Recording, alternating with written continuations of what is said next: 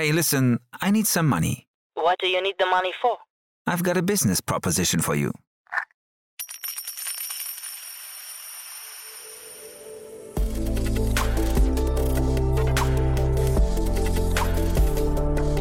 Startup Insider Daily. VC Talk. Die angesagtesten Investoren im Porträt.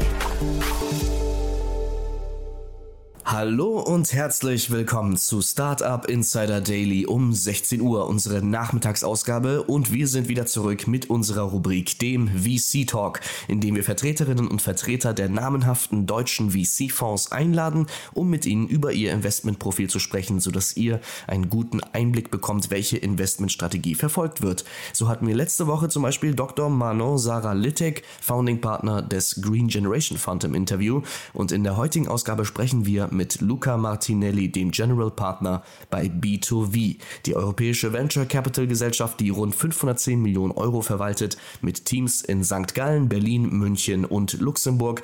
Ehemalig als Online-Matching-Plattform Brains to Ventures bekannt gewesen, hat sich B2V zu den größten und ältesten Venture Capital Gesellschaften in Europa entwickelt. Mehr erfährt ihr jetzt natürlich im VC Talk. Gleich geht es los nach den Verbraucherhinweisen. Ich wünsche viel Vergnügen. Startup Insider Daily. VC Talk. Cool, ja, ich freue mich. Luca Martinelli ist hier, General Partner von B2V. Hallo Luca. Hi. Freue mich sehr, dass wir sprechen. Ja, selbstverständlich. Äh, ist ja spannend, was ihr macht. Äh, ich kenne euch auch schon länger. Ich kenne euch auch noch unter dem Namen Brains to Ventures damals, glaube ich, ne? Das ist korrekt, genau. Ja. Mit dem Namen wurden wir 2000 gegründet. Ja, genau. Äh, Florian Schweizer ist einer der Gründer, oder ich weiß gar nicht, der Gründer oder einer der Gründungspartner. Zumindest habe ich ihn öfters mal getroffen. Äh, ja, erzähl doch mal. Also vielleicht steigen wir mal ein. Wir wollen ja heute wieder mal einen Fonds vorstellen und ähm, ihr seid ein bisschen ein außergewöhnlicher Fonds, glaube ich, ne? Das glaube ich auch, ja. ja. Ähm, also natürlich sind wir ein bisschen außergewöhnlich. Ich kann ja gerne mal ein bisschen was zu, zu, zu uns erzählen, ja. zu, zu mir, der Gründungsgeschichte von B2B. Ähm, genau, also wie gesagt, B2B äh, wurde gegründet in 2000, damals als Brains to Ventures in der Schweiz wie der Name vielleicht schon verrät, auch wenn wir heute nur noch das Kürzel nutzen, ähm, waren wir damals äh, zum Zeitpunkt der Gründung ein Business Angel Netzwerk bzw. eine Business Angel Plattform mit der Idee, äh, ja, die besten Business Angels in Europa äh, zusammenzubringen mit den besten Gründern. Ähm, das ähm, haben wir relativ lange auch, ähm, ich würde sagen, als, als einziger am Markt gemacht und auf, auf Basis im Prinzip der ersten Erfolge, die wir damals hatten, ähm, haben wir dann im Prinzip unser Geschäft weiterentwickelt, äh, insbesondere in die Richtung eigener Funds. Also die, die Runde, wofür wir wahrscheinlich am bekanntesten sind damals, ist die, ist die Angel-Runde von Xing. Äh, die haben wir im Prinzip strukturiert und einige ähm, Business Angels damit an den Tisch gebracht. Äh, und die Firma ist dann anderthalb Jahre später, später an die Börse gegangen. Das war natürlich ein super Erfolg und äh, solche Erfolge und, und auch andere haben dann dazu geführt, dass wir im Prinzip auch stärker unser eigenes ähm, Geld investiert haben und auch dann im Prinzip Fondsvehikel aufgesetzt haben. Ähm, wobei wir diesen Business Angel Ansatz äh, weiterhin beibehalten, kann ich, kann ich später auch gerne mal ein bisschen erzählen. Ähm, ich selber bin seit mehr oder weniger neun Jahren bei B2B, war während und nach meinem Studium unternehmerisch tätig, habe zwei Firmen mitgegründet im, im Education, Weiterbildungsbereich und eine im Recruiting-Bereich und bin dann 2013 zu B2B gekommen. Das war damals noch ein rein Schweizer Unternehmen. Also wir hatten nur ein Büro in St. Gallen. Ähm, ich war äh, sozusagen dann der erste Hire, der auch nach Deutschland gehen sollte. Nach einem, nach einem guten halben Jahr in der Schweiz bin ich dann nach Berlin gegangen und habe hier das Büro eröffnet. Und heute haben wir weiterhin ein Büro in der Schweiz, ähm, beziehungsweise inzwischen zwei. Wir haben jetzt noch eine, eine Zweigstelle in Zürich aufgemacht und vor allen Dingen ein großes hier in Berlin. Hm. Äh, das größte und bekannteste Investment ist Xing, hast du gerade gesagt. Ich weiß gar nicht, ob man die Anekdote teilen darf, aber ich glaube, der Florian Schweizer erzählt sie auch auf Bühnen, ne? dass ihr ja auch um ein mal in Uber investiert hättet, ne? Das ist wohl wahr, ja. Ich, ich darf, die, ich darf die Frage, alles gut, ich darf die Frage nach dem Antiportfolio kommt erst später, aber ähm, ja, wir haben tatsächlich äh, vor, vor Jahren, also ich war noch nicht dabei, wenn nicht ob zum Glück oder leider, aber ähm, genau, wir hatten, hatten die Chance, in Uber zu investieren in mehr oder weniger einer der ersten Finanzierungsrunden, als wir für, für eine gute Woche mal in den USA waren haben das damals äh, nicht gemacht. Das, das gehört dazu leider, aber ja. Nee, aber ich, ich erzähle es deswegen, finde ich das so cool, weil der Florian mir mal erzählt hatte oder auf einer Bühne erzählt hatte, dass ähm, der Travis Kalanick äh, damals im Bus, also ja, es war glaube ich auf einer Busfahrt und dann stand der irgendwie in der Mitte vom Bus mit dem Mikrofon und hat irgendwie Uber gepitcht und die, diese, also ich glaube, da kann man dann auch nicht investieren. Ne? Der, der war wohl damals schon sehr energetisch, aber ich kann mir schon vorstellen, dass man sowas dann auch ziehen lässt. Ne? Ja, also das war, das war, ist echt eine, eine krasse Story. Wir hatten tatsächlich äh, das war so ein spontanes Treffen, was wir dann noch eingeschoben haben, was auch äh, sozusagen schon mal ein Learning ist, was wir, glaube ich, von B2B nie vergessen werden, dass, dass man sich einfach in unserem Job auch Zeit nehmen muss und äh, sozusagen nicht wie am Laufband Entscheidungen treffen kann, sondern mhm. sich gerade für, für die Gründer und das Kennenlernen der Gründer einfach Zeit nehmen muss, damit man äh, möglichst äh, solche Entscheidungen äh, ja, im Prinzip vermeidet, solche ja. Fehlentscheidungen. Ja, aber ich glaube, sowas passiert und gehört auch dazu. Ne? Aber jetzt lassen wir mal zurückkommen zu eurer eigentlichen Erfolgsgeschichte. Ihr seid ja wirklich mittlerweile sehr groß. Ne? Du hast jetzt die Anfangstage äh, äh, geschildert, hast auch gesagt, wie ihr euch so ein bisschen verändert habt. Aber erzähl doch vielleicht mal äh, die Methode, mit der ihr vorgeht und auch die Suchfelder, welche ihr habt. Ja, sehr gerne. Also genau, wie gesagt, gegründet, äh, gegründet in 2000, dann über die Jahre entwickelt hin, hin eigentlich zu dem, was wir heute sind. Wir haben im Wesentlichen heute zwei Fund- bzw. Investment-Teams. Äh, einmal im Prinzip unser Early Stage Fund-Team, von dem bin ich auch Teil. Da investieren wir derzeit aus einem 115 Millionen Euro Fund, ist äh, inzwischen der, ich glaube, fünfte B2B-Fund. Also wir haben den, den, diesen hier in 2020 aufgesetzt und das ist im Prinzip so der Bereich auch, wo wir unter anderem eben in Firmen wie DeepL, Raisin, SumUp, Leggy etc. investiert haben, ähm, eigentlich meistens in der allerersten Finanzierungsrunde der jeweiligen Unternehmen. Und dann haben wir noch ein zweites Team, das ist im Prinzip unser Direct Investment Team. Äh, das agiert eher phasenagnostisch und die im Prinzip organisieren Direct Investments im Wesentlichen für, für Business Angels. Ähm, und da schließt sich sozusagen auch der Kreis zu dem, was ich eben erzählt habe. Wir haben eben im Kern von B2B äh, dieses, weiterhin dieses Netzwerk von ungefähr 250 Individuen. Die ähm, sind größtenteils ehemalige Unternehmer. Das sind so Leute wie Joachim Schoss, Gründer von Scout24, ähm, aber auch Beate Fastrich, sehr erfahren im, im, im sozusagen Beauty, äh, Fast Moving Consumer Goods Bereich.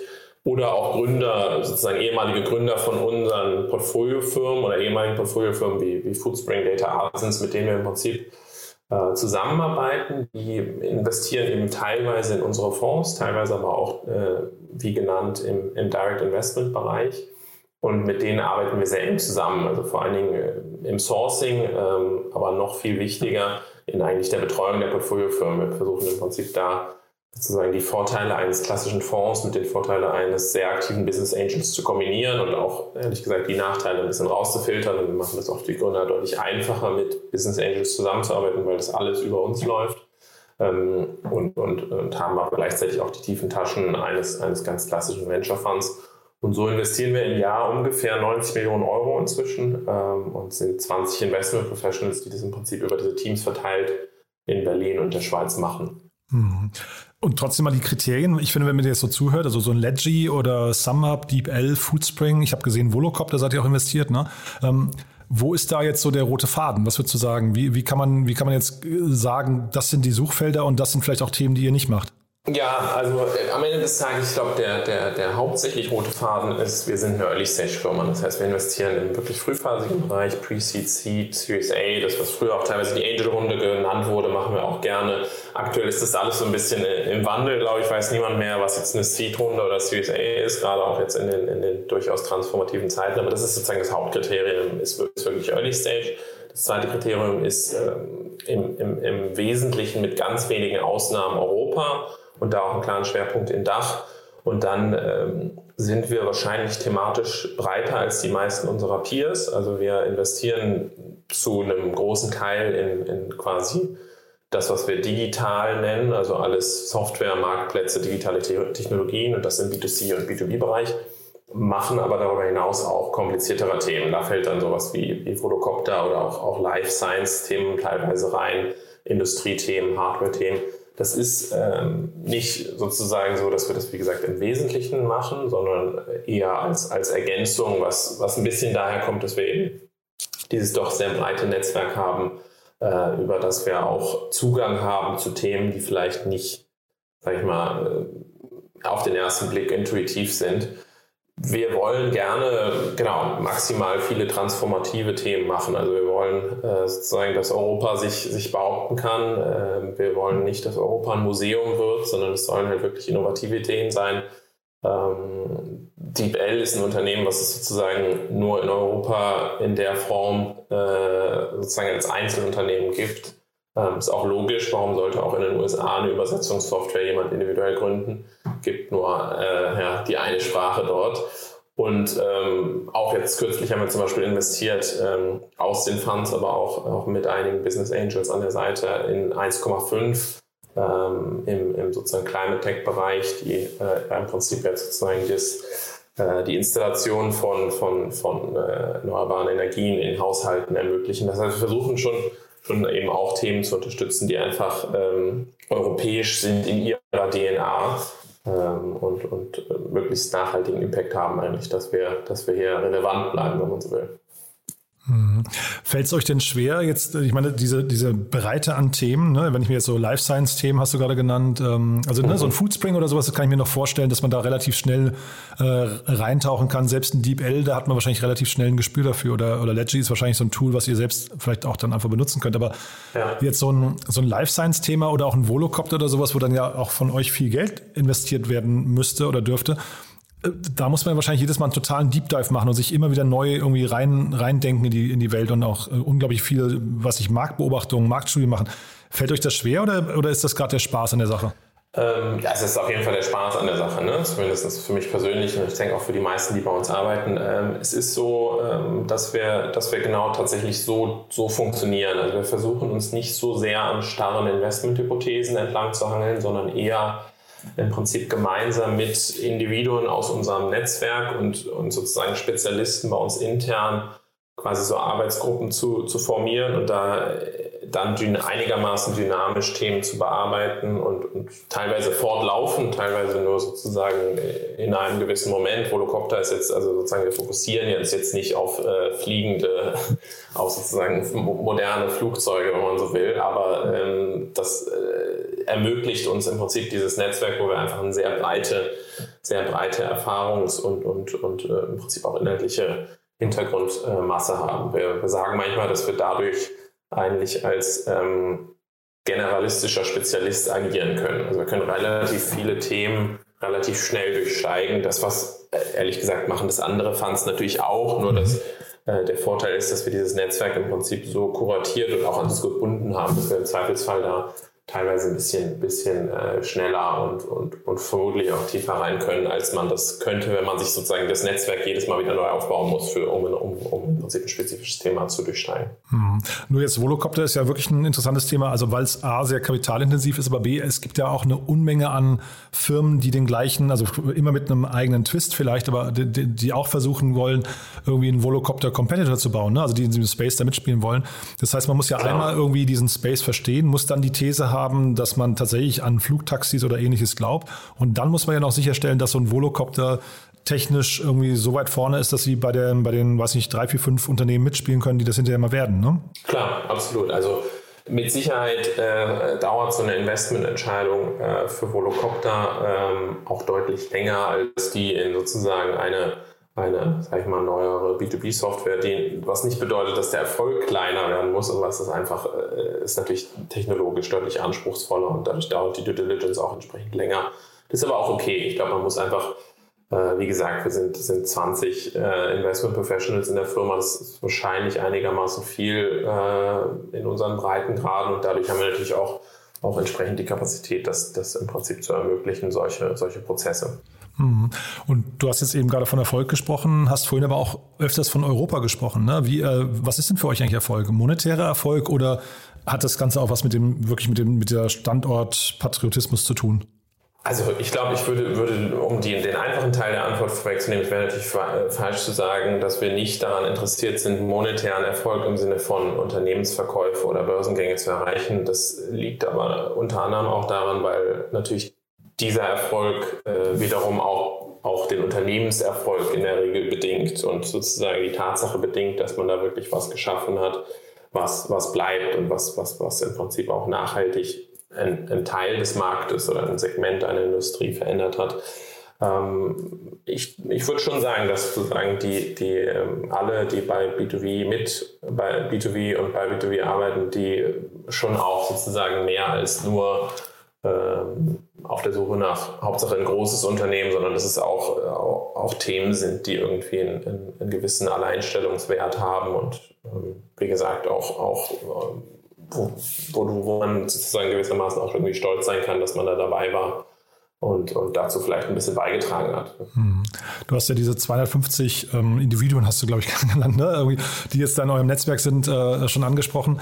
Äh, würdet ihr auch Themen machen, die jetzt von diesen Individuen, äh, Individuen von den Expertisen nicht abgedeckt werden? Also sofern wir uns sicherlich machen wir das auch. Es gibt, äh, das ist natürlich äh, unsere Blaupause, dass im Idealfall da im Prinzip äh, Wissen aus dem Netzwerk und unsere eigene zusammengreift, aber im Wesentlichen, also deswegen muss man da auch differenzieren, äh, im Wesentlichen, gerade in, bei unseren Fund-Investments, treffen wir natürlich ausschließlich die Entscheidungen selber und machen das auch nur, wenn wir uns, wenn wir uns sozusagen damit sehr wohlfühlen. Das heißt, wir würden, würden, nicht basierend auf Expertenmeinung oder Expertenpräferenzen eine Investmententscheidung treffen, sondern müssen immer äh, intern im Prinzip auch genügend äh, Wissen und auch Wohlfühl äh, dabei haben, diese Entscheidung zu, zu, treffen, weil das sind ja Entscheidungen, die treffen wir, sag ich mal, für teilweise 10, 12 Jahre. Also mhm. in, in DeepL haben wir, glaube ich, in 2011 investiert und äh, wollen auch gerne noch ein bisschen investiert bleiben. Das, mhm. ähm, folglich sind das, äh, halten die teilweise länger, diese Entscheidung, als, als äh, die durchschnittliche Ehe. Cool. Ähm, ich hatte nur deswegen auch gefragt, weil das klingt so ein bisschen eigentlich, wenn man jetzt diese 250 äh, Experten sich anguckt, dann ist das ja fast so eine richtige Maschine, ne, die ihr da gebaut habt. Wahrscheinlich kommt über die auch sehr viel Dealflow bei euch rein ne, und dann ähm, äh, bringen die auch das Kapital mit. Das heißt, ich versuche gerade zu verstehen, was sind denn eigentlich jetzt so die, die Bottlenecks bei euch überhaupt?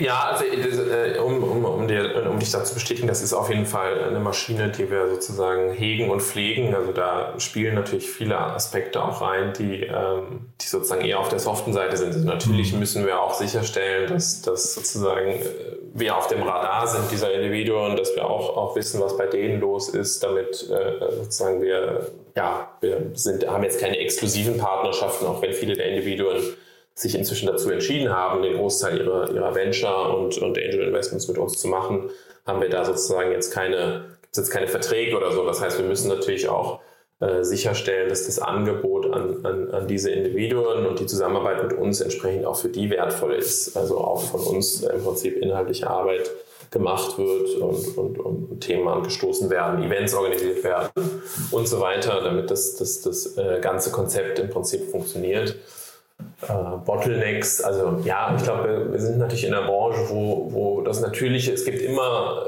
äh, also im Prinzip schläft die Branche ja nicht. Es gibt ja immer noch mal einen Unternehmer mehr, den man treffen kann und ein sozusagen ein Startup mehr, das spannender sein könnte. Das heißt, das Bottleneck ist natürlicherweise immer Zeit und Kapazität, wenn auch gleich, und da kommt man wieder sozusagen zu der Uber-Historie zurück, man auch sich disziplinieren muss, äh, im Prinzip die, die wichtigen Entscheidungen in Ruhe zu treffen, weil die, die entsprechend, äh, ja, also sehr langfristig sind. Verpasst sozusagen in Uber meistens nur einmal, du investierst auch in eine Firma meistens äh, mit, der, mit der Perspektive, da sehr lange beteiligt zu sein. Das heißt, mhm. ähm, die Entscheidung eines Investments, ich meine, das sieht man ja mal mit den das Höhle der Löwe-Beispiel ist ja immer ganz, ganz witzig, dass es natürlich theoretisch sehr einfach ist, in ein Startup zu investieren. Zumindest auch da, wie es, wie es dort dargestellt wird. Aber, aber die Realität ist natürlich, da hängt viel mehr dran. Und dann geht ja die Arbeit eigentlich erst los. Also wir wollen ja auch äh, entsprechend Zeit haben, um uns unsere, um unsere Unternehmer zu kümmern und, und die äh, maximal äh, zu fördern, zu, unter, zu, ja, zu unterstützen, wo es geht. Mhm. Lass uns darüber gleich mal sprechen, wie, wie ihr da mit denen zusammenarbeitet. Noch kurz die Frage zu diesen 250 Investoren oder Experten im Netzwerk. Wenn man bei euch mitmachen möchte, ähm, ich habe gesehen, ihr habt, glaube ich, etwas über 500 Millionen Euro an der Management. Ne? Aber das heißt aber nicht, dass man im Schnitt zwei Millionen mitbringen muss bei euch. nee, nee, also vor allen Dingen, es, es geht, ist auch nicht so äh, nicht im Vordergrund, äh, ob man, ob man und vor allen Dingen wie viel Kapital man mitbringt. Also natürlich ist das Idealbild, dass wir zusammen Investments machen und daher sind wir interessiert an Individuen, die, die, die auch eben Investments tätigen, aber das geht uns jetzt weniger darum, dass die in unsere Fonds investieren oder mit unseren, in unsere Finanzierungsrunden, die wir irgendwie gegebenenfalls strukturieren, sondern es geht uns ähm, einfach darum, dass man, dass man zusammenarbeitet auf Themen und sich da austauscht und auch mal, auch im Zweifelsfall mal interessiert ist zu helfen, wenn man sozusagen jetzt formell bei der Firma jetzt nicht dabei ist. Ja. Mhm. Das heißt, äh, wir haben viele, auch, auch gerade jüngere ja, Gründer, Angels etc. Teilweise ist ja inzwischen auch eher gängig, dass auch, äh, auch junge Gründer, die eigentlich noch in ihren operativen Rollen sind, auch, auch, auch aktiv als Business Angels sind. Da, da haben wir auch einige, mit denen wir zusammenarbeiten. Und da geht es wirklich überhaupt nicht um, um sozusagen das Volumen, sondern vielmehr um, um im Prinzip die, die Expertise und ähm, deren Zugang oder ja. und oder ähm, Wissen auf gewissen Themen. Mhm. Dann lass uns da mal einstellen, weil das ist ja wahrscheinlich dann bei euch irgendwie auch ganz anders als bei anderen Fonds, ähm, wie ihr dann quasi im Tagesgeschäft, im Alltag mit den Startups zusammenarbeitet. Ja und nein. Also ich würde schon sagen, dass es, äh, dass es äh, natürlich gewisse Ähnlichkeiten gibt. Also wir sitzen oft in, in, in, den, in den sogenannten Boards, also Beirat oder Aufsichtsrat der Firmen, was äh, nett ist, aber ehrlich gesagt, das, das Wichtigste der Zusammenarbeit ist, ist eigentlich im Prinzip der, der unregelmäßige Austausch. Also wir versuchen uns schon, und das versucht natürlich jeder Investor, und manchmal sind es auch mehrere Investoren, die diese Rolle erfüllen, im Prinzip der Go-To-Partner zu sein, wenn es äh, was gibt, wo wir gegebenenfalls helfen können. Also wir wollen nicht aus dem Reporting oder sogar aus der, der Presse hören, wenn irgendwas schief läuft, sondern wollen natürlich eigentlich, dass das mehr oder weniger äh, da zu Rate gezogen werden, wenn es was zu lösen gibt. Ja. Und äh, daher ist der, ist der Austausch mit, also zumindest ist es, ist es bei den meisten Gründern, mit denen denn ich, und ich weiß, dass es bei meinen Kollegen ist ähnlich, ähm, ähnlich ist, äh, zusammenarbeiten, dass es, dass, ja, dass sehr viel auf einer, ich will nicht sagen täglichen Basis, aber in Phasen gibt es natürlich schon Austausch, der dann eher täglich und spontan ist und mhm. nicht so sehr strukturiert irgendwie in, in, in Board-Meetings oder Reporting-Zyklen.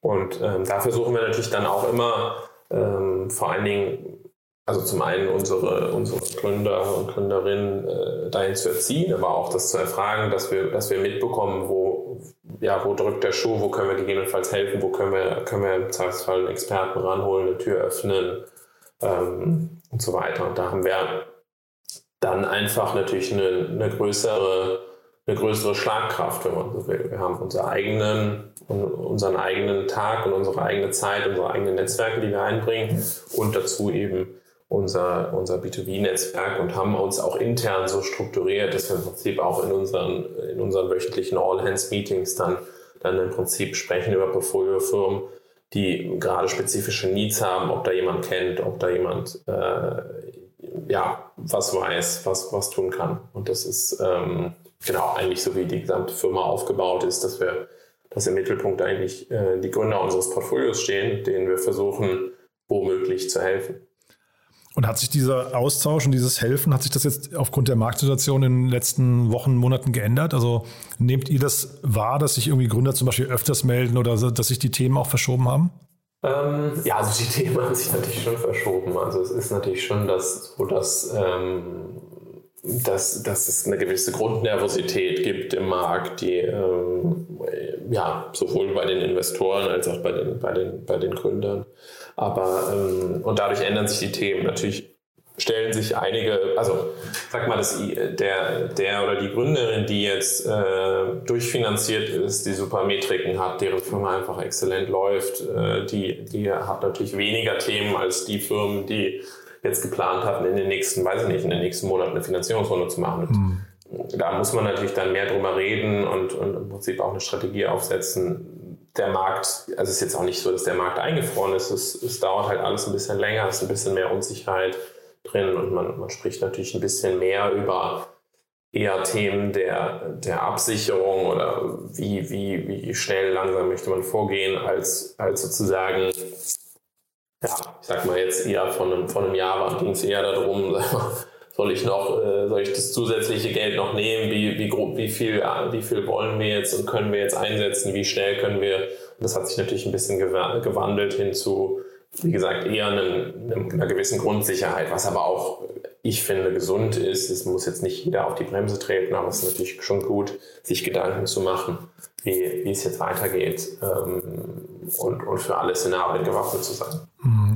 Wie ist denn das eigentlich jetzt? Ich finde ja bei so einem Early Stage VC ist dieses Thema Team natürlich immer so wichtig, ne? weil ja wahrscheinlich mhm. oft nicht viel mehr da ist. Ähm, wie wie geht ihr damit so mit dieser Frage um, ob es ein guter oder wie entscheidet ihr das? Wie identifiziert ihr einen guten Gründer, ein gutes Gründerteam, das, wenn die da bei euch reinkommen und eine Riesenvision haben? Ne? Nehmen wir mal vielleicht jetzt, weiß ich, wo habt ihr in der letzten Zeit dann vielleicht investiert? Äh, Gibt es da gute Beispiele, wo du sagst, da kam jemand zur Tür rein, die, ne, also Wemster habe ich jetzt hier gesehen oder ich weiß gar nicht, ob das, ich hm. weiß bei euch nie genau, wann es die, wann's die aktuellste Runde war, ne? aber wenn ihr so ein Gründerteam ja. kennenlernt, wann macht's Klick und wann sagst du, boah, das wird nichts?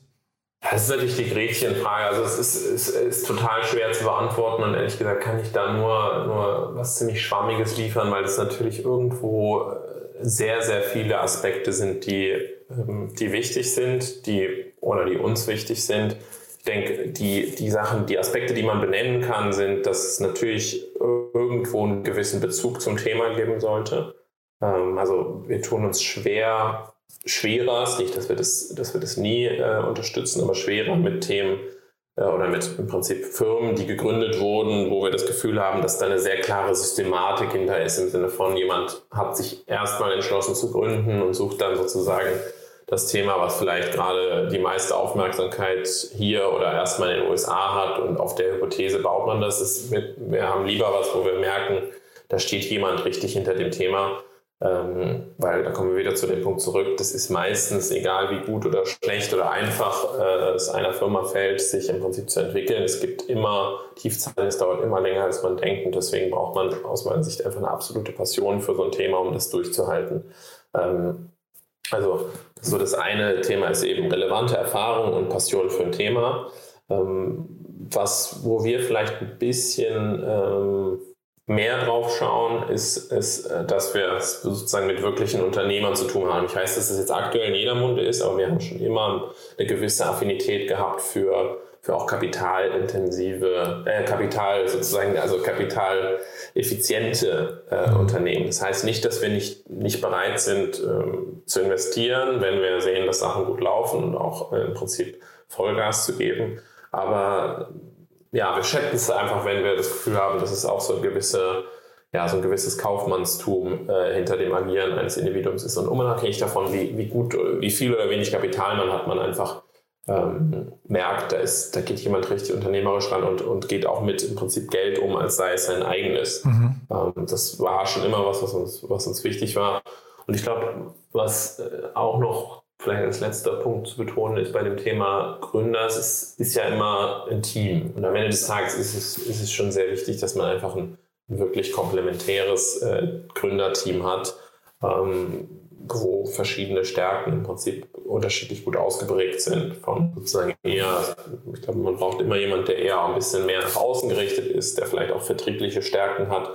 Aber es ist auch sehr gut, jemanden zu haben, der, der im Prinzip sehr detailorientiert intern die Prozesse im Griff hat und, und, und natürlich äh, ganz wichtig einfach immer auch, dass das technisch, dass der technische Teil des Gründerteams auch da ist. Es ist immer schwierig, auch da Ausnahmen steht die Regel, also aber immer schwierig, wenn man ein Gründungsteam hat, was jetzt zum Beispiel nur aus der BWL-Richtung kommt und äh, dann steht CTO äh, sozusagen, wird gerade geheiert oder wird man sich, äh, wird, ist man auf der Suche nach. Mhm. Da wünschen wir uns in der Regel, dass das eigentlich gemacht wird, bevor das erste Geld in die Firma fliegt. Also ich will das jetzt gar nicht in Frage stellen, was du gerade gesagt hast. Ne? Und wir müssen auch nicht ins Detail jetzt einsteigen, aber wenn ich jetzt so mhm. eure Firmen angucke, wie Otto Nova zum Beispiel oder HealX, ähm, vielleicht auch Blacklane, das sind ja alles Unternehmen, die ja erstmal eine gewisse Zeit lang anlaufen müssen. Ne? Also wahrscheinlich sind sie trotzdem kapitaleffizient, aber da hast du ja erstmal eine Anlaufphase, bevor dann irgendwie diese Kapitaleffizienz sich überhaupt zeigen kann. Ne? Ja, gut, das ist auch nicht das, was ich sozusagen meinte. Also ich, äh, klar gibt es Themen, die, die komplexer sind und das ist ja, wenn man, sag ich so sagen, wenn man mal ganz klassisch in Richtung die Entstehungsgeschichte von Venture Capital guckt, ist ja das eigentlich, wofür Venture Capital auch da ist. Also Total. Also sozusagen ja. Mhm. die Hürde zu, über, zu über, überwinden, die man im Prinzip standalone nicht machen kann. Man kann ja im Prinzip, äh, sag ich mal so, das, das klassische, also das klassische, wenn ich jetzt mal E-Commerce-Beispiel nehme, da kannst du ja auch einfach langsamer wachsen und brauchst theoretisch gar kein externes Kapital. Macht jetzt heute niemand mehr, aber theoretisch ist das, ist das möglich. Und äh, das meine ich aber, wie gesagt, nicht mit der Kapitaleffizienz. Äh, manche Themen sind komplex. Autonova zum Beispiel brauchte, brauchte viel Geld, um überhaupt mal an den Punkt zu kommen, diese, diese Lizenz, um im Prinzip mhm. die, die, die Krankenkassenlizenz zu bekommen, um überhaupt loszulegen. Das ist dann auch okay. Ich meine, mit Kapitaleffizienz eher ein, ein, ein gesundes Gespür für den Umgang mit, äh, mit Kapital zu haben, dass man im Prinzip nicht verschwenderisch ist. Mhm. Ja, was sind so die, die Punkte, wenn du sagst verschwenderisch, was, was, was stößt euch da auf? Was, was würdest du sagen, ab wann beginnt ein Gründerteam verschwenderisch zu sein? Also für, für mich sind das meistens, also klar gibt es da jetzt Indikatoren und, und sicherlich habe ich da auch Beispiele, ich möchte da jetzt niemand. Nee, nee, muss doch nicht. Nee, nur so allgemein, ne, abstrakter. Also man merkt, äh, ja, man das fancy Büro oder, oder die Assistenz. Ja, nee, also ich finde, finde zum Beispiel ein, ein, ein, in Anführungsstrichen fancy Büro sehr essentiell, ja. Ähm, ich, also ich glaube, ein Büro ist, auch wenn natürlich inzwischen eher hybrid oder sogar remote gearbeitet wird, ist für Firmen, die, äh, die einen gewissen Anteil äh, ihrer Mitarbeiter im Büro haben wollen, ein Büro sehr essentiell und auch ein gutes Investment. Aber man, man merkt es im Prinzip eigentlich im Verhältnis zu, zu sagen, den, den, den, den Kosten, die oder man merkt es, meine ich, in zwei Punkten. Einmal merkt man es in sozusagen im Verhältnis der, der nicht so sehr notwendigen Fixkosten im Vergleich zur, zur Unternehmensgröße. Und ich denke, man merkt es aber auch, und das ist, ist vor allem das Wichtige, dass des effizienten Wachstums. Ja, du kannst ja, ähm, das ist auch oft ein Thema, glaube ich, dass gerade in der frühen Phase Gründer manchmal zu schnell äh, sozusagen dieses Premature Scaling äh, machen wollen. Das ist im Prinzip zu schnell loslegen und um jeden Preis wachsen wollen, obwohl gewisse im Prinzip Dynamiken im Produkt oder auch im Vertrieb oder im, im, im Marketing einfach noch nicht da sind. Und da ähm, unterscheidet sich schon sozusagen der Gründer, der da auch die notwendige Geduld hat, das, das äh, ja, im Prinzip dann einzusetzen, wenn die richtige Zeit gekommen ist und auch im Verhältnis immer zum Wachstum. Geht jetzt, wie gesagt, es ist aktuell in aller Munde, geht jetzt auch immer dieser Burn-Multiple umher, wo man im Prinzip sieht, wie schnell äh, wächst die Firma im Vergleich zu ihrem Cash-Burn. Das sind, sind alles so kleine Sachen, aber ich glaube, man sieht das, man bekommt da einfach ein natürliches Gespür für, ob man einen Gründer hat, der da eher drauf achtet oder jemanden, der da, ähm, ja, dem das eher nicht so wichtig ist. Ihr seid ja wahrscheinlich international auch sehr gut vernetzt. Ne? Ich kann mir ja vorstellen, weil ihr so viele Investments macht, dass ihr auch irgendwie ein, ein, so ein Follow-on-Netzwerk irgendwie genauso pflegen müsst wie euer eigenes Netzwerk, ne? Auf jeden Fall. Ich glaube, das ist natürlich auch eigentlich die Kern, eine der Kernrollen eines, eines Frühphaseninvestors, dass man dass man da die Türen öffnet, die sich nicht von alleine öffnen. Also klar, manche Firmen sind gesegnet, die sprechen sich sozusagen schon so frühzeitig so rum, dass, äh, dass sie dann natürlich schon mit sehr vielen Investoren in Kontakt sind, aber anderen, bei anderen sind vielleicht eher unterm Radar und da äh, investieren wir tatsächlich sehr viel Zeit rein, dass wir natürlich auch die relevanten Kontakte mit den Investoren äh, ja, in Richtung USA und generell Ausland pflegen, um, um, um dann im Prinzip auch die, die entsprechenden Kontakte herzustellen haben wir ja auch eben bei, bei DeepL haben wir damals ähm, Benchmark, Benchmark ja, mit ja, an den Tisch holen können und bei, bei Ledgy Sequoia. Also ähm, das, da sehen wir eine unserer großen, ähm, großen Wertschöpfungsfaktoren drin. Mhm. Ähm, Finde ich, find ich wirklich äh, hochinteressant. Gibt's da, gibt's da so, also du hast gerade gesagt, es gibt so Unternehmen, die sprechen sich von alleine rum. Gibt's da so eine, was eine Faustformel oder, oder irgendwie so äh, Insights, die du geben kannst? Wie baut man denn so eine Marke auf, die sich rumspricht? Hm, das ist natürlich eine, ist, ist eine gute Frage. Also ich glaube, es sind, sind, sind viele Faktoren, es ist aber auch ein bisschen Glück dabei, wie immer. Also man muss natürlich auch, äh, ich denke, dass es schon gut ist, in, in, in, in ein gewisses Ausmaß auch in, in PR zu investieren. Das muss nicht immer teuer sein, da gibt es ja auch, auch günstige Wege, wo man im Prinzip einfach eine gewisse Präsenz schafft, ähm, um das Unternehmen und äh, ja, am Ende des Tages, was, was wir eigentlich unseren Unternehmern und Unternehmerinnen immer empfehlen, ist einfach nicht so sehr auf, auf im Prinzip das Fundraising in Runden sich zu konzentrieren, mhm. sondern eher auf den Beziehungsaufbau. Das heißt, macht durchaus auch Sinn, mal, ja, wenn man gerade gar nicht sozusagen auf der Suche nach neuem Kapital ist, einfach mal Gespräche zu suchen oder Kontakte auch anzunehmen und auch mal immer wieder sich zu melden bei Investoren, wo man einfach ein gutes Gefühl hat oder denkt, da könnte ein guter Fit sein, weil äh, tatsächlich die besten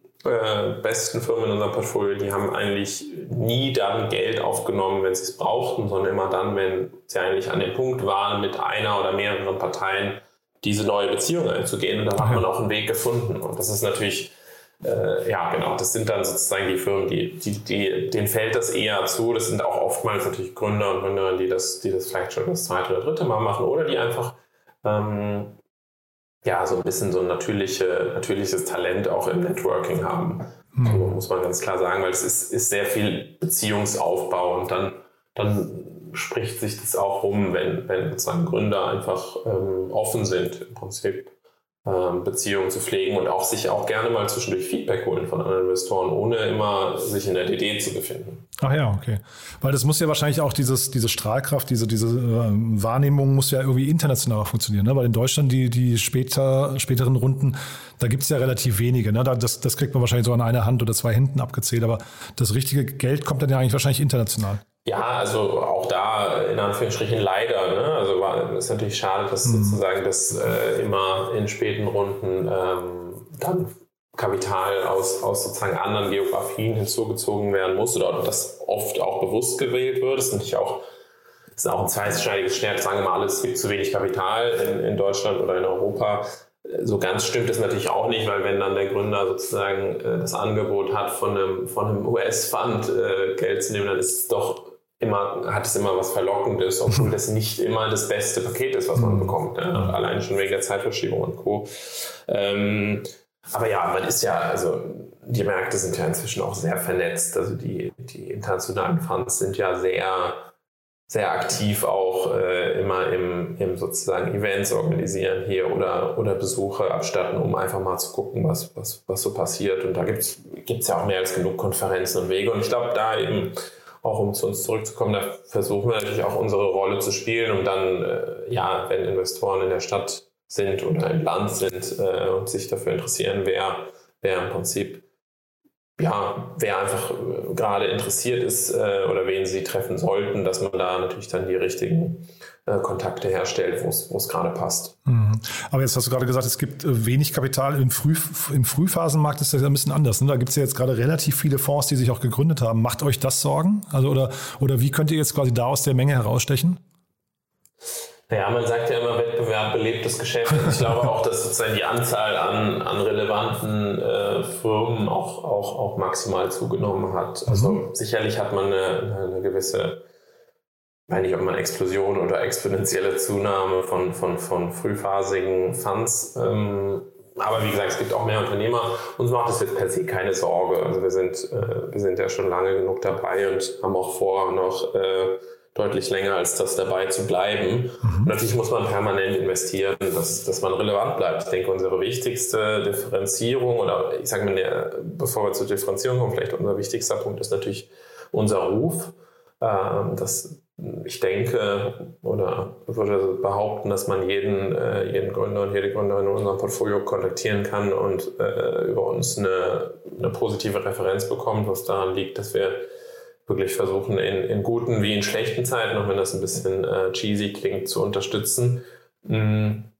Und äh, darüber, ja, darüber denke ich, ist natürlich alleine die Tatsache, dass wir das schon so lange machen, hilfreich. Und dann wie gesagt, kommen wir, versuchen wir uns natürlich vor allen Dingen auch über, über die Tatsache, dass wir eben nicht nur ein ganz klassischer Fund sind, sondern eben unser Netzwerk mit an den Tisch bringen, was aus äh, jung, alt, äh, kleine Firmen, große Firmen, unterschiedlichste Branchen, unterschiedlichste Hintergründe oder auch nur Themenbereiche. Es gibt auch Leute in unserem Netzwerk, die jetzt gar nicht so ein besonderes Industriewissen haben, aber die zum Beispiel einfach extrem gut im Bereich B2B-Sales sind oder extrem gut Bereich im, äh, im Bereich äh, SEO sind. Und das, das hilft natürlich da eigentlich immer im Prinzip wie als wären wir ein Fund, der Spezialisten für jeden Bereich angestellt hat, äh, die diese Leute an der Hand haben und mit den Gründern mit an die Hand geben können. Mhm. Habt ihr da eigentlich in irgendeiner Form einen Exit-Druck? Also müsst ihr verkaufen? Du hast ja von einem Beispiel von DeepL erzählt, da seid ihr sehr früh reingegangen und, und haltet es auch noch heute, ne? oder?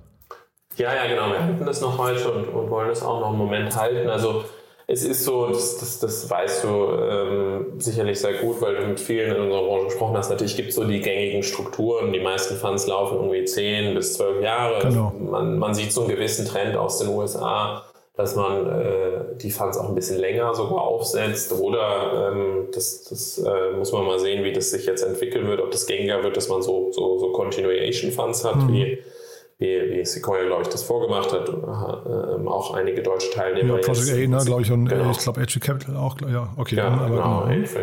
Mhm. AV und sowas auch mhm. gemacht, soweit ich weiß. Das äh, scheint gängiger zu sein, dadurch nimmt man natürlich ein bisschen den Exodruck. Am Ende des Tages ist, ist die Realität, ähm, dass wenn du an den Punkt kommst, dass so ein Fonds, äh, ja, sage ich mal, jetzt schon zehn Jahre existiert, aber du hast Assets wie ein Deep Ale drin, dann ist die Diskussion mit den Anlegern meistens eine sehr einfache, mhm. ähm, weil dann wollen auch die noch dabei bleiben. Mhm. Und ähm, wenn die das nicht mehr wollen, aber die Firmen sind trotzdem attraktiv genug, dann gibt es auch immer Lösungen, um im Prinzip einzelnen Anlegern äh, die Chance zu geben, auszusteigen, dass andere einsteigen. Also da, da äh, klar ist das alles ein bisschen, bisschen mit Aufwand verbunden und man muss dann im Zweifelsfall ins Gespräch gehen. Aber es gibt Wege, dass, ähm, dass man eigentlich Exit-Druck vermeidet aus Investorenseite. Und ich habe, also ich sehe seh diesen Exit-Druck auch selten in, in unserer Branche. Es ist meistens dann eher eine bewusste Entscheidung, dass man, dass man sagt, für mich ist die Reise jetzt hier zu Ende, wir waren lange genug beteiligt oder wir, wir sozusagen wollen lieber jetzt unsere Schäfchen ins Trocknen bringen, aber ähm, selten so, dass man sagt, ich würde so gerne noch beteiligt bleiben, aber ich sehe keinen Weg, wie das geht. Hm. Finde ich aber hochinteressant. Also ich kenne mich jetzt tatsächlich zu wenig aus, wo man, an, also an welcher Stelle man das meiste Geld verdient, ne, auf diesem ganzen langen Weg, weil ich hatte zumindest mal den Gabriel Matuschka hier von FlyVC, der ja wahrscheinlich theoretisch noch einen Tick früher kommt. Ich weiß es gar nicht genau als ihr, ja, mit so einem MicroVC. Ähm, da klang das so, dass man eigentlich in der ganz, ganz frühen Phase das meiste Geld verdient und je, je später dann äh, und dementsprechend auch je länger man dabei bleibt, dann eigentlich weniger. Macht es also Sinn für euch, das ist eigentlich nur meine Frage, macht es auch Sinn für euch, lange dabei zu bleiben oder ist es nicht eigentlich, irgendwann will man lieber raus und dann versuchen mit dem Geld, was man da gerade jetzt irgendwie als Multiple bekommen hat, dann möglichst wieder neue Frühphasen-Investments zu machen? Also da gibt es keine, keine ganz eindeutige Antwort zu, was vor allen Dingen daran liegt, dass natürlich jedes Fundmodell ein bisschen anders strukturiert ist. Also was klar ist und was alle teilen und davon hängt es ab, ist, äh, die wenigsten Funds ähm, oder eigentlich kein Fund investiert ja nur einmal. Ja? Also mhm. natürlich ist theoretisch, wenn du jetzt sagst, okay, wenn ich mir jetzt die Reise anschaue von einer Firma, die äh, sozusagen ihre erste Runde mal bei 10 Millionen aufnimmt und, ihre, und ihren Exit bei einer Milliarde, dann ist natürlich theoretisch der Multiple von 10 Millionen zu einer Milliarde am höchsten. Mhm. Jetzt ist aber die Frage, allokierst du auch den größten Teil des Kapitals in dieser Phase, beziehungsweise fühlst du dich wohl in der Phase, den größten Teil des Kapitals zu allokieren oder investierst du vielleicht einen kleineren Betrag am Anfang und mit der Entwicklung und einer zunehmenden Reife traust du dich dann oder ist es da, sieht dein Fundmodell es vor, in die Gewinner noch deutlich mehr Geld zu allokieren?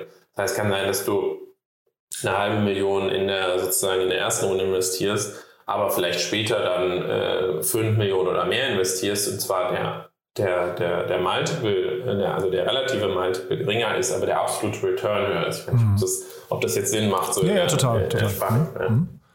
Okay. Und dadurch äh, kommt es sehr stark darauf an, aufs Modell. Wir, wir zum Beispiel haben ein Modell, was wo wir für unsere Fondsgröße einigermaßen kleine Tickets in der frühen Phase schreiben, also in der Regel zwischen einer halben Million und drei bis vier Millionen initial. Und aber äh, gerade für diese kleineren Investments, meistens ist es in der Seed-Phase dann im Prinzip so wo zwischen einer halben Million und anderthalb, ein, äh, ja, also nochmal deutlich mehr als diesen Betrag für die besten Firmen reservieren, also ein Vielfaches dieses Initialbetrags. Und dadurch ist, dann, ist, ist es dann natürlich schon interessant, lange dabei zu bleiben und dann, ohne jetzt da in, in sozusagen äh, komplett strukturelle Diskussionen zu kommen, aber dann kommt es natürlich darauf an, ist ja auch sehr gängig im Prinzip zu sagen, man, man setzt dann nochmal neue sogenannte Opportunity Funds auf für die bestlaufenden Firmen, um mhm. sich dann da wieder zu beteiligen und so weiter. Also das ist, ist wirklich sehr abhängig. Aber in der Theorie stimmt das natürlich, wenn man nur einmal äh, Geld investieren würde, dann wäre natürlich der Multiple am höchsten von der ganz frühen Phase bis zum Ende oder sozusagen auch nicht bis zum Ende, sondern bis kurz vorm Ende. Mhm. Aber es, es kommt sehr stark darauf an und wie gesagt, meistens äh, hängen da auch Folgeinvestments und, und, und äh, ähnliche oder andere strukturelle Überlegungen an. Ja, finde ich spannend, nur weil du sagst 13 Jahre und ihr möchtet noch dabei bleiben. Das ist halt recht ungewöhnlich, ne? deswegen, deswegen frage ich nur. Sag mal, äh, wir hatten jetzt schon über euer Antiportfolio, habe ich dich schon genötigt oder habe ich dir quasi, habe ich mich schon verplappert, aber gibt es da noch andere äh, Unternehmen, die du nennen möchtest und vielleicht auch gibt es Fehler, die ihr gemacht habt, äh, die man, wo, wo du sagen kannst, die kann man gerne teilen, weil man daraus lernen kann? Ähm, also ich meine, ich glaube, der, der, das hängt, die, die, die Antwort auf die beiden Fragen hängt zusammen. Ich glaube, der größte Fehler ist immer in, aus, in Firmen, die sich im Nachhinein als außerordentlich herausstellen, nicht investiert zu haben. Also es ist ja ganz klar Teil unseres Jobs, in Firmen zu investieren, die scheitern. Das, das planen wir ein und wir versuchen, das Geld können wir quasi nur einmal verlieren. Klingt mhm. jetzt ein bisschen, bisschen äh, oberflächlich, ist nicht so gemeint, aber in der Theorie ist das, ist das mhm. wie gesagt, Teil unseres Modells. Und dadurch sind die größten Fehler natürlich, wenn wir ja, wenn wir nicht, äh, wenn wir zu langsam, wenn wir nicht überzeugt selber waren, wenn wir nicht überzeugend genug waren, wie du gesagt hast, ja auch sehr viel Wettbewerb. Das heißt, wir im Prinzip ist es natürlich gängig, dass wir von, vom, vom Kennenlernen an im Prinzip auch in einer gewissen äh, Vertriebsrolle sind und, und, und natürlich unser, unser Angebot überzeugend genug rüberbringen müssen, damit sich die Gründer für uns entscheiden. Und ich glaube, da kann man, kann, man nie, ähm, kann man nie aufhören zu, ler zu lernen. Das sind eher, glaube ich, äh, Micro-Learnings. Ich glaube, es ist auch nicht zielführend, wenn man sich nur in der Geschwindigkeit des Prozesses versucht zu übertreffen gegenseitig, sondern äh, eher in der Qualität des Prozesses und des Kennenlernens, aber ja, da, ähm, das, das ist sicherlich das, wo man, wo man äh, nie aufhören sollte zu lernen und wo wir natürlich auch, auch schmerzhafte ähm, Erfahrungen gemacht haben, weil wir in, in Firmen nicht investiert haben. Ich will jetzt keine weiteren nennen, aber es ist, ich traue mich zu sagen, dass wir sozusagen fast jede relevante Firma, insbesondere im deutschsprachigen Raum, die heute groß ist, auch in einer ihrer frühen Phasen gesehen haben. Das heißt, da gibt es auf jeden Fall ein paar, die wir verpasst haben. ja. Naja, oder die sich auch gegen euch entschieden haben. Das ist ja, wie gesagt, genau, auch, auch, Teil ja. des Spiels. Ne? Ähm, absolut. Und ist, kann so ein Fehler auch sein, dass man als VC dann hingeht und zum Beispiel die Ressourcen, die sind ja dann irgendwie wie bei jedem Startup limitiert, ne? dass man dann die Ressourcen intern auch falsch allokiert auf, dass man vielleicht versucht, Unternehmen zu retten. Du hast gerade gesagt, man kann das Geld nur einmal verlieren, also es ist einge, eingeplant, dass Unternehmen verschwinden, dass man trotzdem versucht hat, die noch zu retten, obwohl man vielleicht besser eigentlich auf mehr Energie auf die Gewinner gesetzt hätte? Ja, das ist so, das ist, ist, ist der heilige Gral unserer Branche. Natürlich würde man, also das, das, das Paradoxe an der Geschichte ist, dass die, die, die besten Unternehmer brauchen die wenigste Unterstützung okay. und gleichzeitig sozusagen sind für uns die besten Unternehmer die, die die meiste Rendite bringen, wenn man so will. Und ähm, es wäre aber auch falsch, wenn wir das, das führt mich eigentlich zurück zu dem Punkt der Reputation. Wenn wir uns nur um die Besten kümmern oder versuchen würden, uns um die zu kümmern, dann würden wir relativ schnell unseren, unseren Ruf ruinieren, weil es, ich denke, schon auch immer eine Rolle spielt, dass man sich einen Partner an die Seite holt, der auch in, auch in schwierigen Zeiten an der Seite ist. Und es ist wirklich für jede Firma, und das trifft nicht nur für unser Portfolio zu, sondern mehr oder weniger für den gesamten Markt, jede Firma, die heute sehr shiny äh, dasteht, wo man denkt, oh, bei denen ist ja immer alles richtig gelaufen, hatte Zeiten, die nicht einfach waren. Und da, äh, ja, da dann äh, ist es natürlich schon entscheidend, dass man dann da auch zur Seite stand. Also theoretisch stimme ich dir zu, man müsste sich eigentlich, oder äh, das, das Modell würde, würde vorschreiben, dass man sich nur um die, die Bestlaufenden kümmert, aber das wollen wir nicht und das tun wir auch nicht. Wir, wir kümmern uns um, wir versuchen uns um, um alle Firmen maximal gut zu kümmern und versuchen vor allen Dingen natürlich jetzt nicht im Weg zu stehen. Das ist auch manchmal äh, wichtiger, als man denkt, dass man jetzt nicht äh, sozusagen seine eigenen Interessen oder Ansprüche oder Anforderungen, die vielleicht gerade äh, herrschen, im Prinzip die, die Firmen mit zu belasten. Ähm, und wir versuchen, wie gesagt, einfach äh, den, den zur Seite zu stehen und auch einfach nicht zu viele Investments ähm, anzunehmen auf einer, auf einer im Prinzip ähm, Individuenbasis. Das heißt, wir versuchen auch äh, im Team natürlich eine gewisse Verteilung zu haben, weil es auch Grenzen gibt, ähm, an, an äh, die man dann irgendwann stößt, wenn man einfach zu viele Portfoliofirmen hat. Mhm. Dann kann man sich gar nicht mehr so gut um die kümmern, wie man will. Wie technisch läuft denn eigentlich euer Sourcing-Prozess? Ich weiß aus der Vergangenheit, ich hatte ja den Florian auch mal interviewt, da hat er irgendwas erzählt, ihr baut auch eine Datenbank auf mit, glaube ich, KI-Logik. Ich meine, das hat wahrscheinlich jeder äh, VC jetzt mittlerweile in irgendeiner Form, aber ist das bei euch, ein, also mal neben dem Netzwerk, was ihr habt, ein, ein wichtiger äh, Sourcing-Kanal? Auf jeden Fall. Also es, es ist zunehmend und auch die, die Möglichkeiten nehmen zu, dass man im Prinzip externe Datenquellen anbietet, um, äh, anbindet an, an, ans CRM und im Prinzip die, die ähm, durchsucht oder durchsuchen lässt.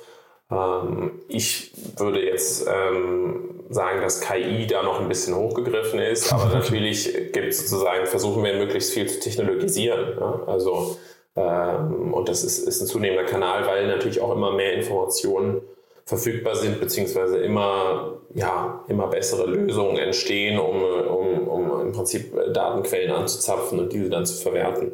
Hm. Da finde ich aber nett, dass du mit dem Begriff KI nicht ganz so inflationär umgehst wie die meisten äh, äh, jungen Startups wahrscheinlich gerade. Ne? Das ist schon, schon äh, wahrscheinlich auch ein gutes Learning. Ähm, wer darf sich denn bei euch melden? Also ne, wir gerade beim Sourcing, ähm, wenn, wenn man jetzt nicht aufpoppt bei euch in der, in der Datenbank, wer darf sich denn proaktiv bei euch melden? Ja, also wie gesagt, jeder, jeder, jeder Gründer, jede Gründerin soll und darf sich bei uns melden, so früh wie möglich. Es kann durchaus sein, dass, wir uns, dass es auch mal zu früh ist. Eigentlich eigentlich haben wir uns intern gesagt, dass es diese Aussage nicht gibt, aber es gibt manchmal äh, Szenarien, wo wir natürlich, wo wir einfach noch nicht äh, den Zeitpunkt gekommen sehen, uns, uns äh, überhaupt potenziell zu beteiligen, bevor wir eine ganz konkrete Entscheidung treffen. Aber wir freuen uns eben auch, äh, ja, früh zu helfen, früh Leute äh, oder früh Personen kennenzulernen, Teams kennenzulernen, äh, Input zu geben und deswegen so früh wie möglich. Wir haben, in, in, wie du selber ja auch gesagt hast, relativ breiten Fokus ähm, auf Europa. Wir sind aber, verstehen uns schon immer noch als, als relevanter Player im, im Dachmarkt. Also 50 Prozent unserer Investments äh, finden hier statt und das soll auch so bleiben. Und äh, wir freuen uns da über, über jeden Gründer, mit dem wir, äh, mit dem wir in Austausch kommen. Ähm, und ja. Mhm. Äh, du hast ja gerade schon gesagt, und wenn es zu früh ist, dann äh, war ja gerade dein Tipp schon an Gründerinnen und Gründer, dann trotzdem, wenn man das Gefühl hat, es ist der richtige VC, in Kontakt zu bleiben, ne? Absolut, ja, Also ich glaube, das ist, ist, ist, ein, ist ein, alles eine langfristige Geschichte. Man muss die Beziehung aufbauen, muss sich auch die Zeit nehmen, die Investoren äh, kennenzulernen, weil ähm, man im Idealfall mit denen sehr eng zusammenarbeitet oder zumindest sehr lange. Hm. Und deswegen will das, will das eine, eine gute Entscheidung sein. Super. Ja, da sind wir mit meinen Fragen eigentlich durch. Haben wir denn aus deiner Sicht was Wichtiges vergessen? Ich, äh, ich glaube nicht. Nee, vielen Dank für die Möglichkeit. But there is one more thing. One More Thing wird präsentiert von OMR Reviews. Finde die richtige Software für dein Business. Luca, also hat mir wirklich Spaß gemacht. Dann als letzte Frage, wie immer, wir haben ja eine Kooperation mit OMR Reviews und bitten deswegen jeden unserer Gäste nochmal so ein Lieblingstool vorzustellen oder ein Tool, was die Welt kennen sollte. Und ich habe schon einen Verdacht, was du sagen könntest.